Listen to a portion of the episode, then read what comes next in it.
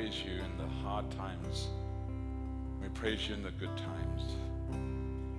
We praise you in the quiet times. We praise you in the loud times. And Lord, I just know that praising you, we are lifted up. Be with us, we ask in Jesus' precious name. Please be seated.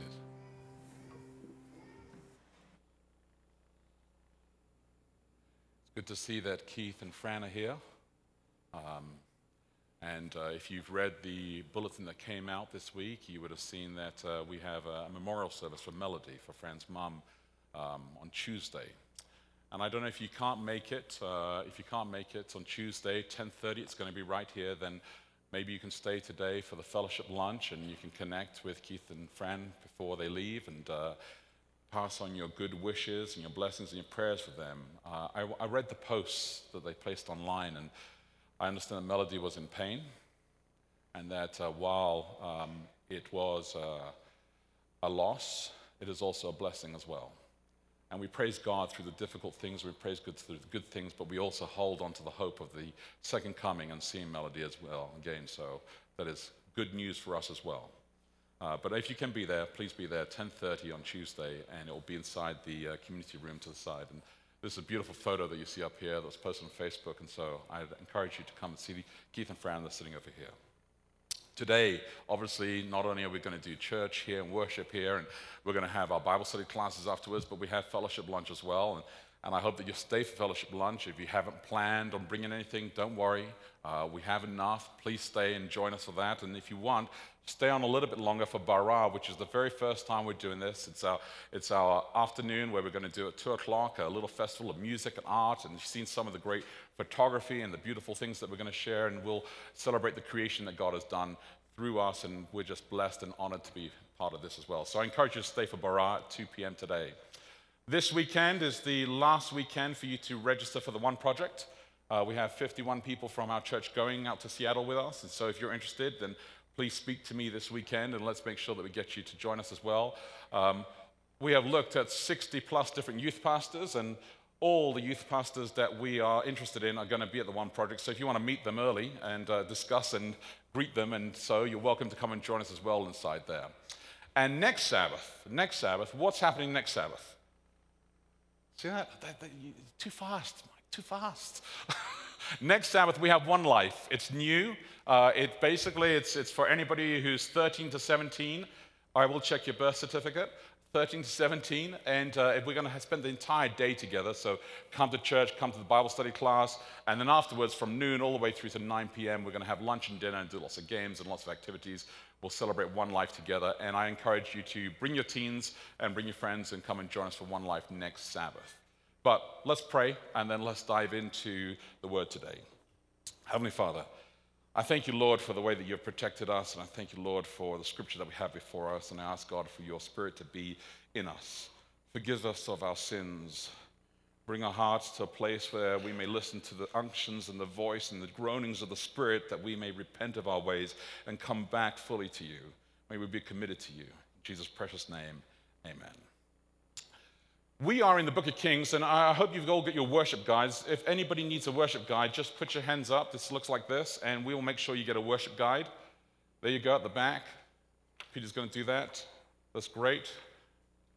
And so if you need a worship guide, put your hands up. But in the worship guide, inside here, you'll see that we're in a series called Prophets and Kings, and we're in the book of Kings for the next few weeks. Last week we covered 1 Kings chapters 1 to 4, and this week we're in chapters 9 to 11. So you're welcome to read the passages ahead, do that kind of thing. And we also have a Connect card. If you want to fill that in, let us know any comments, questions, prayers, want to get involved, receive any data, fill it in, put it inside that little container over there.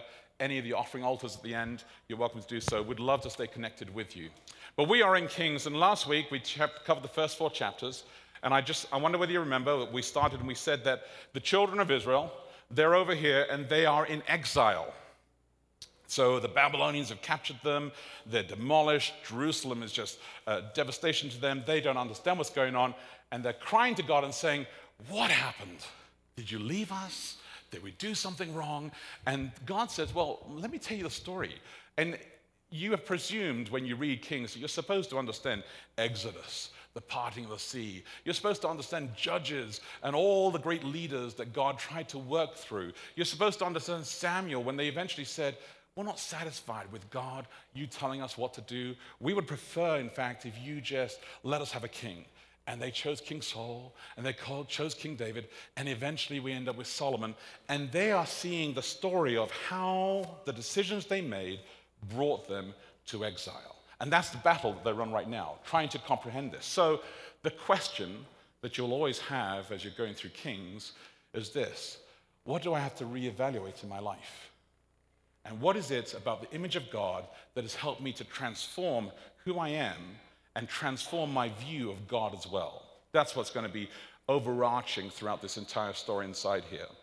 God is very silent through Kings in the first few chapters here over some of the acts that Solomon did. And you remember Solomon became king in, a, in this beautiful little delicate dance between Bathsheba, his mother, and Haggith, the mother of Adonijah, his older brother.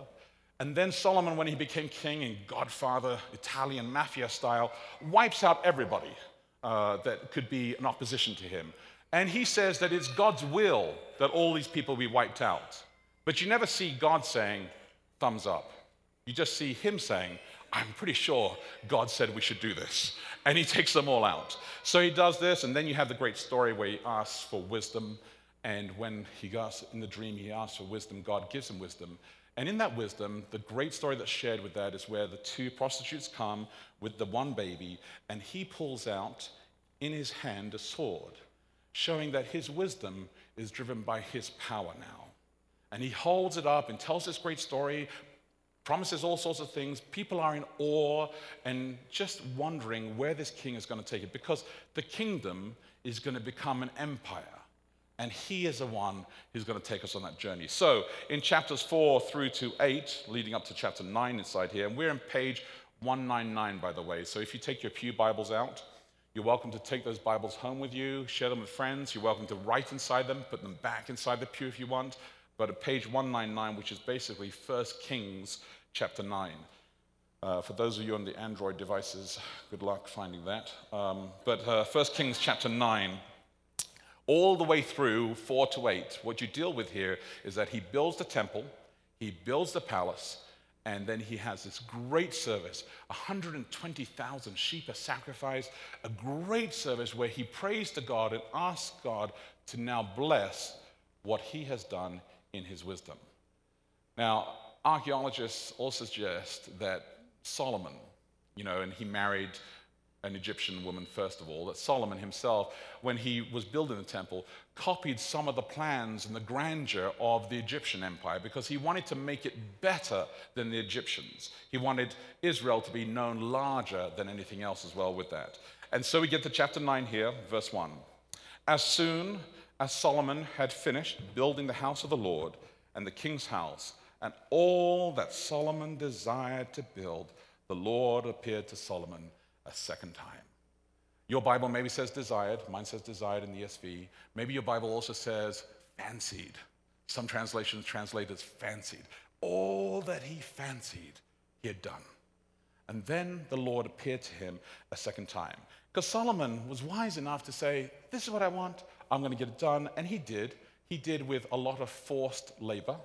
He did all that he fancied and all that he desired. And the Lord appeared to Solomon a second time, it says here, and he approached him and said to him these beautiful words that comes down here in verse 3 where he said to him i have consecrated this house that you have built by putting my name therefore forever my eyes and my heart will be there all the time god says to him my name, my eyes, and my heart. I will protect this temple and I will lift up all that you have done. It's fantastic. Until you get to verse 4, which is straight after he said he's going to protect the temple. Solomon's really happy. And then he hears this And as for you, Solomon, wise, wise Solomon, let me give you the double if. So with verse 5, he says, If you obey, verse 6, I will bless you. Verse 7 If you disobey, I will exile you. Verse 8 If you obey, I will bless you. If you disobey, I will exile you. A say, whoa, whoa, what?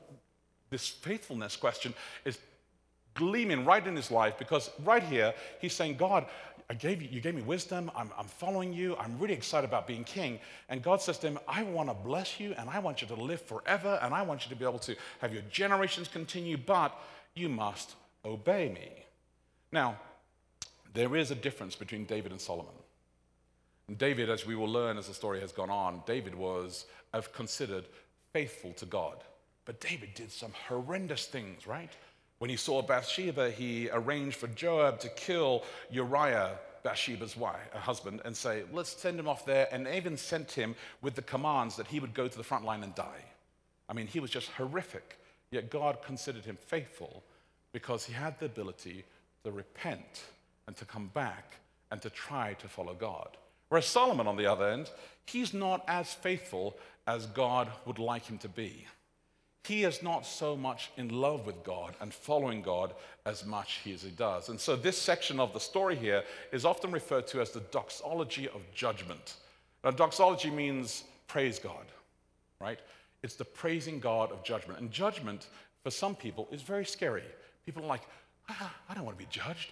But in this case here, and if you understand judgment in the Bible, it's always release of tension and anxiety. And that's what he's doing inside here, saying, Let me praise God and let me show you how I can take away the sin from here. See, today, we have very carefully separated disasters from sin, right? We've broken all the connections between disasters and sin. So when uh, an earthquake happens, you got what we would call the crazies who say, well, you know why there's an earthquake in this town? Because they're sinning in that town right? And then other people are saying, well, actually, we don't really believe that it's because they're sinning in that town that that earthquake happened. And so we separate all the disasters from sin.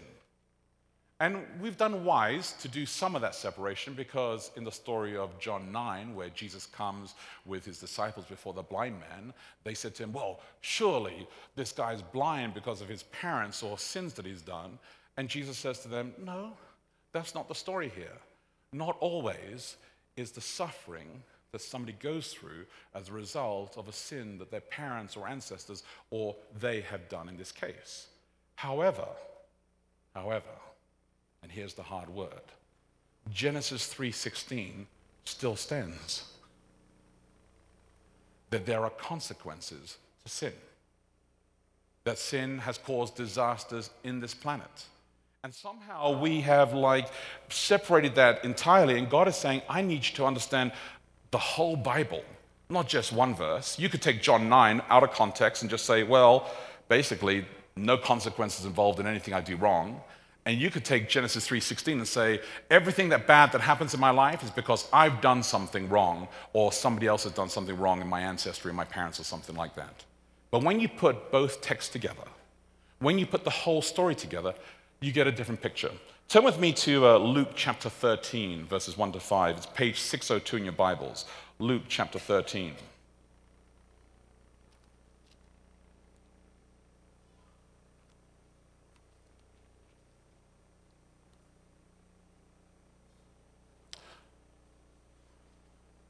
And this is a, an interesting text because this is an important text for us to understand how Jesus maps together and pulls us all together. Luke chapter 13. There were some present at the very time who told them about the Galileans whose blood Pilate had uh, mingled with their sacrifices. And he answered them, Do you think that these Galileans were worse sinners than all the other Galileans because they suffered in this way?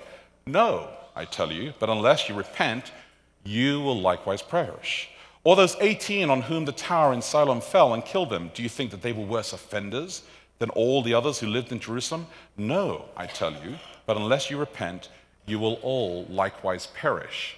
There's something connected to the story inside here that God is saying, What I'm looking for when I say I need someone to follow me is someone who understands what confession and repentance is all about. Hence, David was this great confessor and repenter of his ways, and Solomon is not so much inclined in that way.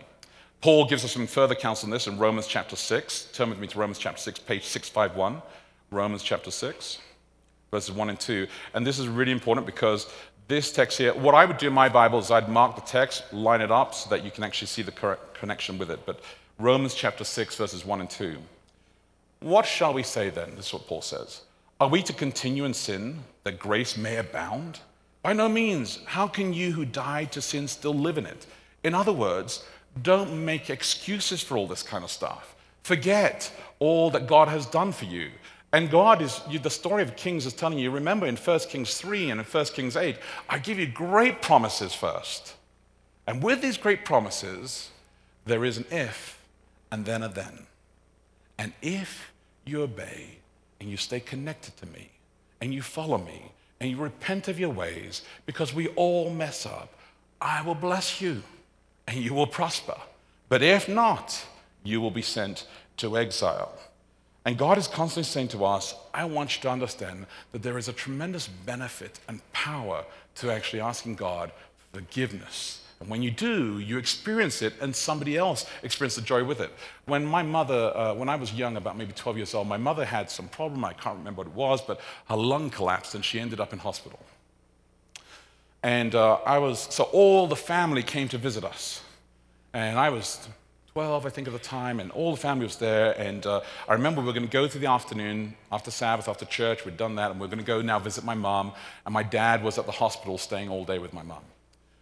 And so I said to my uncle, who had a brand new car, if I could uh, get permission, I'd like to reverse the car because I know how to drive. My dad taught me when I was nine years old to drive. And so I said, let me reverse all the cars out and line them all up, you know. And so the whole family got outside and looking through the windows of the house. And I got inside this brand new car and I put it in reverse and didn't realize that this brand new car had an automatic choke.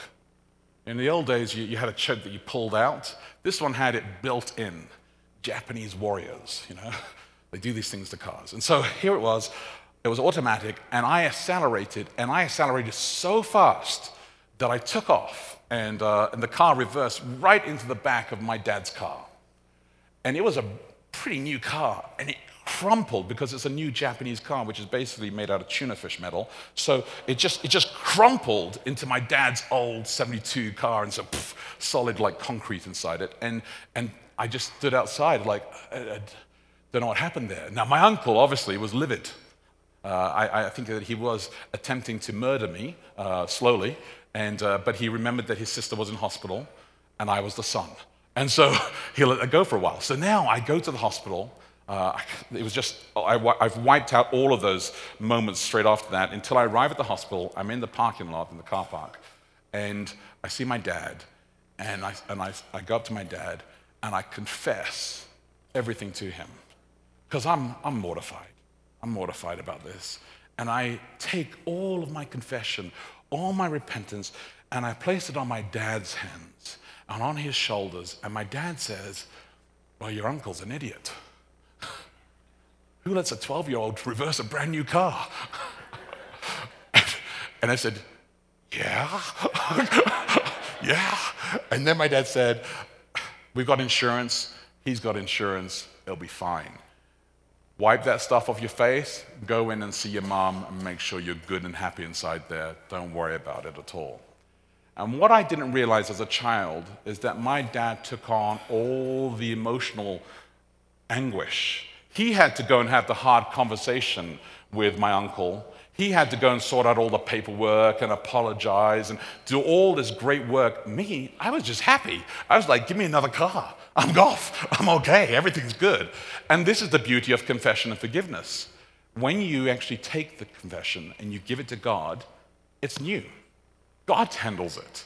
He wipes it all off. He looks at you and says, Go take another car. Go drive. It's fine. Everything's good for you. You don't understand that He's the one who's handling it all. And God is saying for Solomon, I want you to be that kind of follower. You're going to mess up. Even though you're wise, I want you to learn how to pass it off to me. And I tell you this we need to learn how to confess and repent to each other.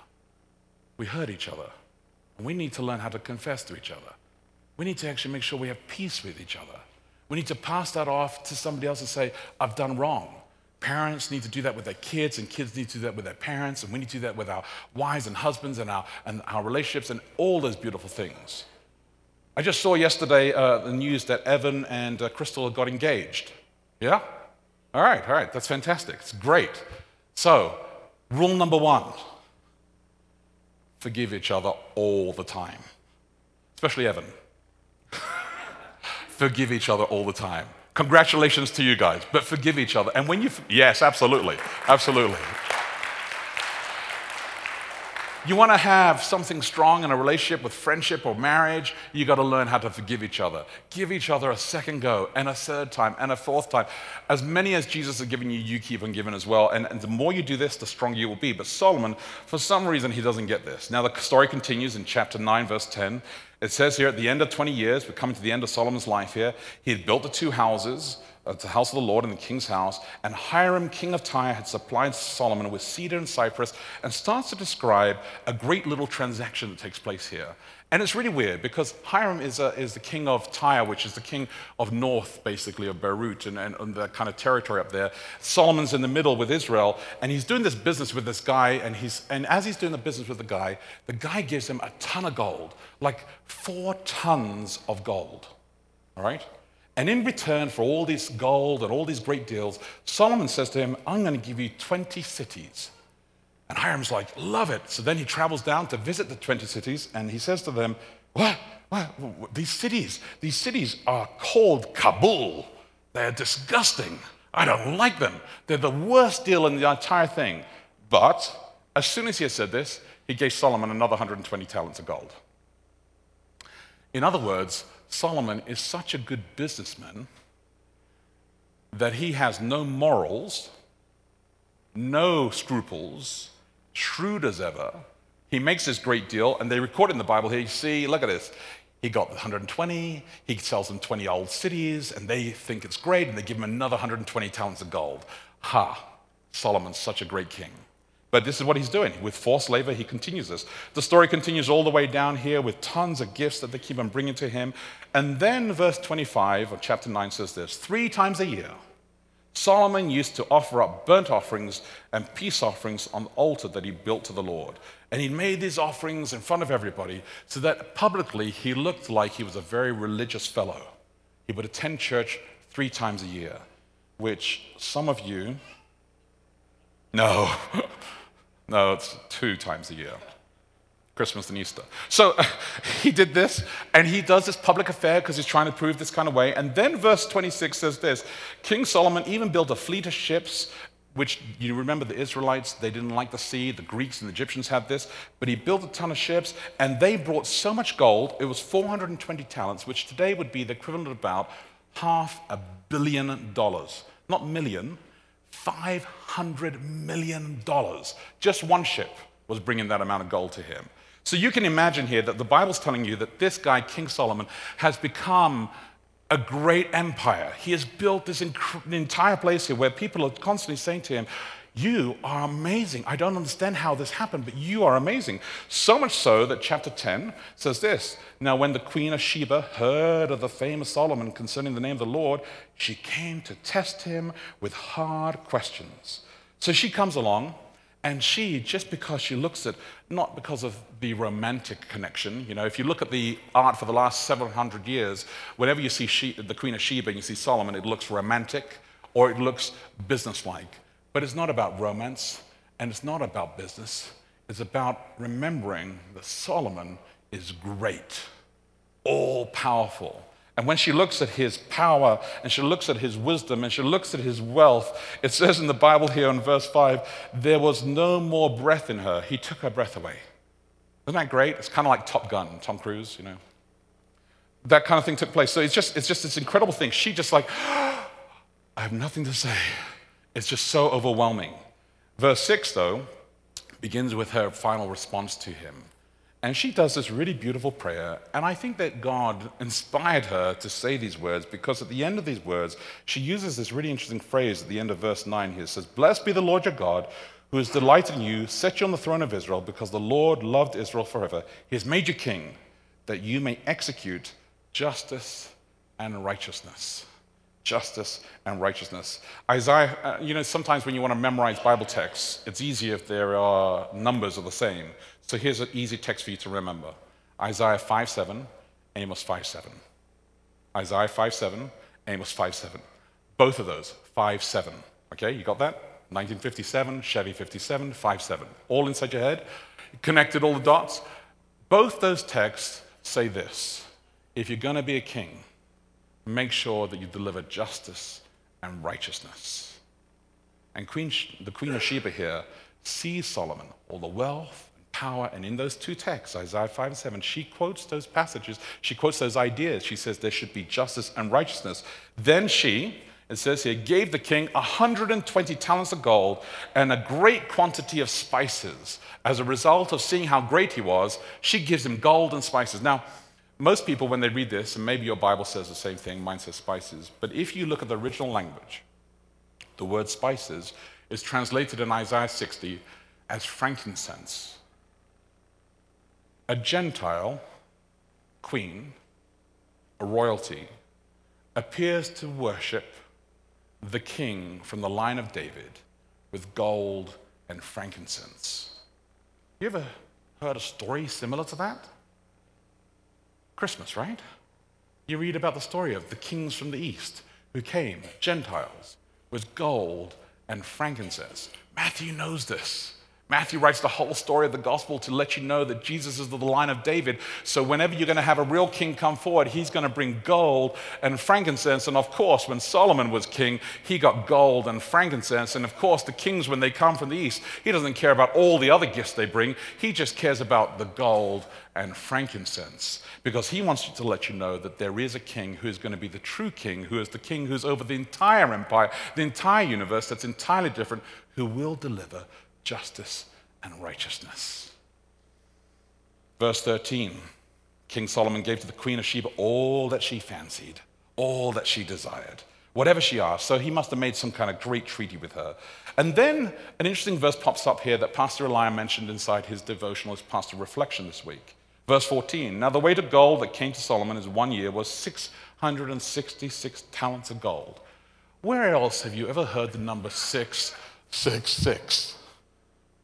Oh, I wonder. Maybe it's at the end of the Bible in the book of Revelation nobody wants to talk about, and so maybe it's inside there. It is, because it's the number of imperfection. One number off from 777, just that one degree. Looks so similar, not quite like, but slightly off. But it's a number that represents evil. And this 666 inside here is the number of gold that he received from his taxes and forced labor on people. And I think they understood this, and that's why they wrote it down inside here. Verse 23 Then King Solomon excelled all the kings of the earth in riches and wisdom. And the Bible continues describing that his land was so far that he had territory throughout all of the known biblical world Solomon's empire reached. In fact, it says here in verse 27 that the king made silver as common in Jerusalem as stone. Isn't that amazing? He had so much gold that when people brought him silver, they said, ah, just throw that away. I don't need that. What I want is gold, not silver. If he had known about platinum, I don't know. But there you go. Verse 28, all the way through down here, there's an interesting little story where he explains a little bargaining thing that he does where he goes and gets chariots uh, and he gets horses from Egypt, which was forbidden. Again, you notice how Solomon is doing all sorts of things that are forbidden from what God had asked him to do. Do not ever buy Egyptian horses for some reason. So don't do that. And he goes and does this. And he effectively becomes the arms dealer of the Middle East. That's what he does. He takes the, the, Egyptians, all the horses and all their horses and all their chariots, and he transfers it over to the kings of the north, to Syria, and says to them, Hey, anybody who wants to transfer inside the middle territory here has to pay him taxes. He becomes the absolute arms dealer of the Middle East. In fact, he does what we do today. He supplies his enemies because they are his allies. Later on, they turn out to be his enemies and use the same weapons and missiles and guns against them. I don't know if you've ever heard of that. But the British and the Americans tend to copy that pattern a lot.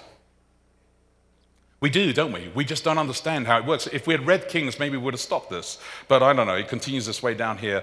And so, what you learn by the time you get to chapter 11 here is this all of the wisdom and all of the wealth he has used for forces of injustice rather than justice, and not righteousness, harmful things instead.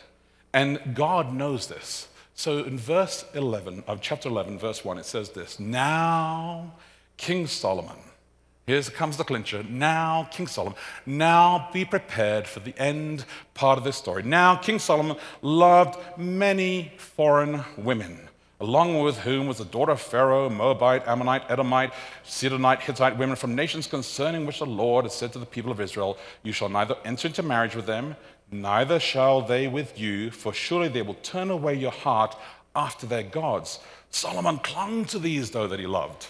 That's what he did. You know, when people have read these stories, they've often referred to the unequally yoked passage of Scripture. You heard of those texts? You should not be unequally yoked. And people struggle through this because what we've done is we've, we've made the unequally yoked originally like some kind of idea that it's referring to uh, ethnicity. So we try to keep it just one ethnic. So Israel, Israelis marry Israelis only. You know, Swedes marry Swedes, Danes marry Danes, that kind of stuff. We keep it that way. But that's not what this is talking about. It's talking about religious fidelity. It's talking about being connected and understanding that you both have the same faith together. Now, I have sat down with couples and I've sat down with many, many different people who are married to somebody who doesn't believe in God. And I tell you this that it, it, pains my heart when you are with someone who doesn't believe in God. You may not agree on all the things about God, and actually show me two people who do, and I'd be amazed. Uh, but, but if you both believe in God, you both believe that there is God, you both believe in the Word of God, you start a journey that actually gives you strength in the place that you want to go. I've sat down with people who think that that's what marriage was supposed to be about, that it's just about love, right? You just love the person and everything's fine with that.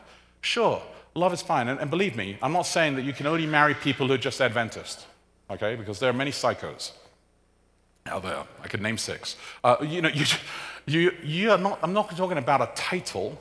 I'm talking about the fact that you're looking for someone who has the heart someone who understands what it is to be connected to God.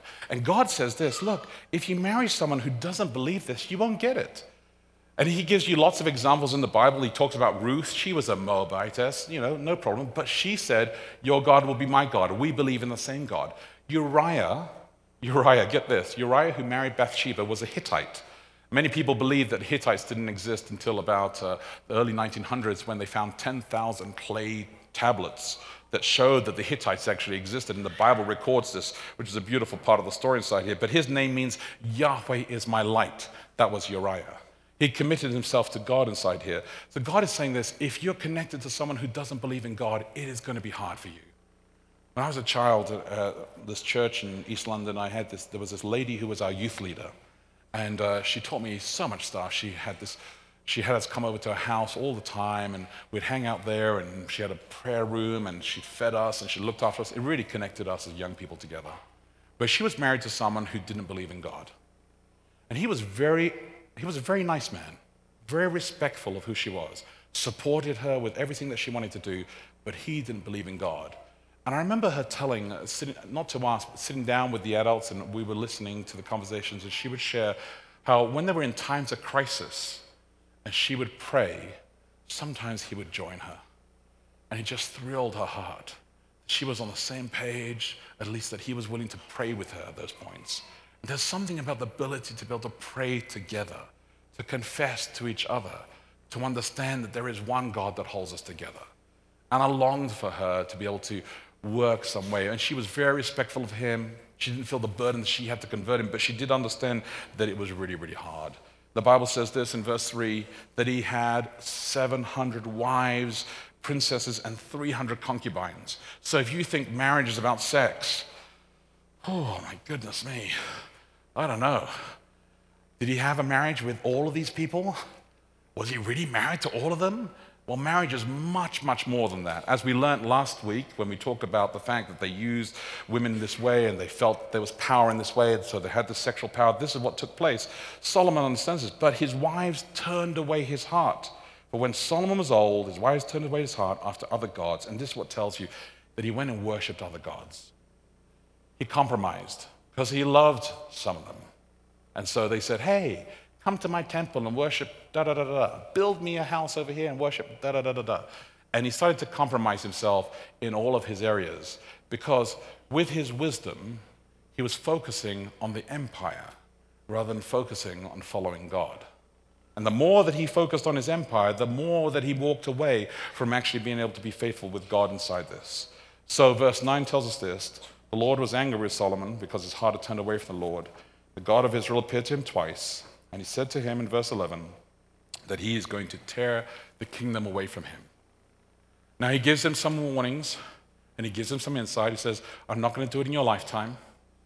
I won't get, your servant will take it on, and I'm going to save Jerusalem. Because remember, I told you I would do that. And because of David, because he was so good, I'm going to do something great for David. I'm going to say Benjamin and Judah, the two tribes of the south. But the kingdom will split, the kingdom will go away, because you have not understood what it is to stay following to me. And so then God allows those who are already biting at the heels, waiting to attack, to start to increase their attacks. It gives you a guy called Hadad, who was from Edom, who Joab, remember Joab? He was the CIA director for King David. He had done all the black ops stuff, and he had actually killed all this entire village.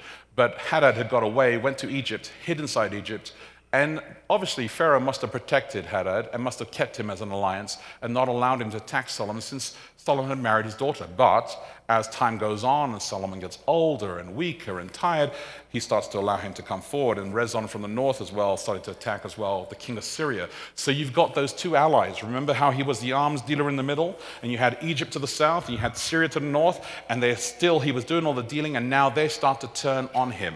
They start to attack him they start to come back on him. And he realizes that he's not going to be able to last with this. But there is one promise that still has stayed strong all the way through this story. And as the children are sitting in exile and they're listening to the stories of Moses and they're listening to the stories of the judges and they're listening to the stories taking place with Samuel and the beginning of Kings and they understand Solomon, they still remember there is one thread all the way through that God says I have people. I have people. And I love you people. And I will raise up for you people a Savior from Genesis all the way through. I'm going to bring it up. As he says in Revelation, before the world was created, he knew that he was going to do this. And he says, I'm going to raise up somebody. There will be somebody from the line of David who will arrive, and he will bring justice and righteousness. And his name is Jesus. And that's what they need to hold on to. And that's what we need to hold on to. We need to spend time with the Lord, asking Him to give us courage through all the chaos that we go on. So I'm going to pray with you a little bit here, and then after we prayed, I'm going to ask Laia and the team to lead us in our final songs this morning. Lord, I want to thank you, Lord, for all that you've done. I want to thank you for the promise that you've given from day dot of creation all the way through. Lord, there are things that we struggle with. There are things that we have anxiety over, and Lord, I want to be able to take our poverty and our pain and our worry. Lord, bring the justice and righteousness into our lives. For those of us who've got marriages that are struggling, bring the justice and righteousness in our lives. For those of us that have lost people that we love, bring justice and righteousness in our lives. For those of us, Lord, who are trying to work out what to do with our lives, bring justice and righteousness in our lives. And may all that you have blessed us with, God, all the gifts that you have given us, God, all the things that we are just privileged to be able to do, to be able to live, to be able to breathe and know that we have life, may we be able to use those for justice and righteousness. May we make places of beauty and strength and encouragement and hope. May people come into our lives and just see that you are living inside us. May we be able to transform our communities. May we transform this world as we hold on to your soon return, Lord. But until that new earth and until we're recreated, until justice and righteousness prevail everywhere, may we hold on to that this day, today. In Jesus' precious name. Bow your heads with me. May Jesus bless you with gentleness and a heart that is tender. May Jesus bless you with strength against all principalities. May Jesus bless you with compassion and care. May Jesus bless you with courage, daring to be who you are. May Jesus bless you with openness, understanding, and respect. And may Jesus bless you with the power to make Jesus all.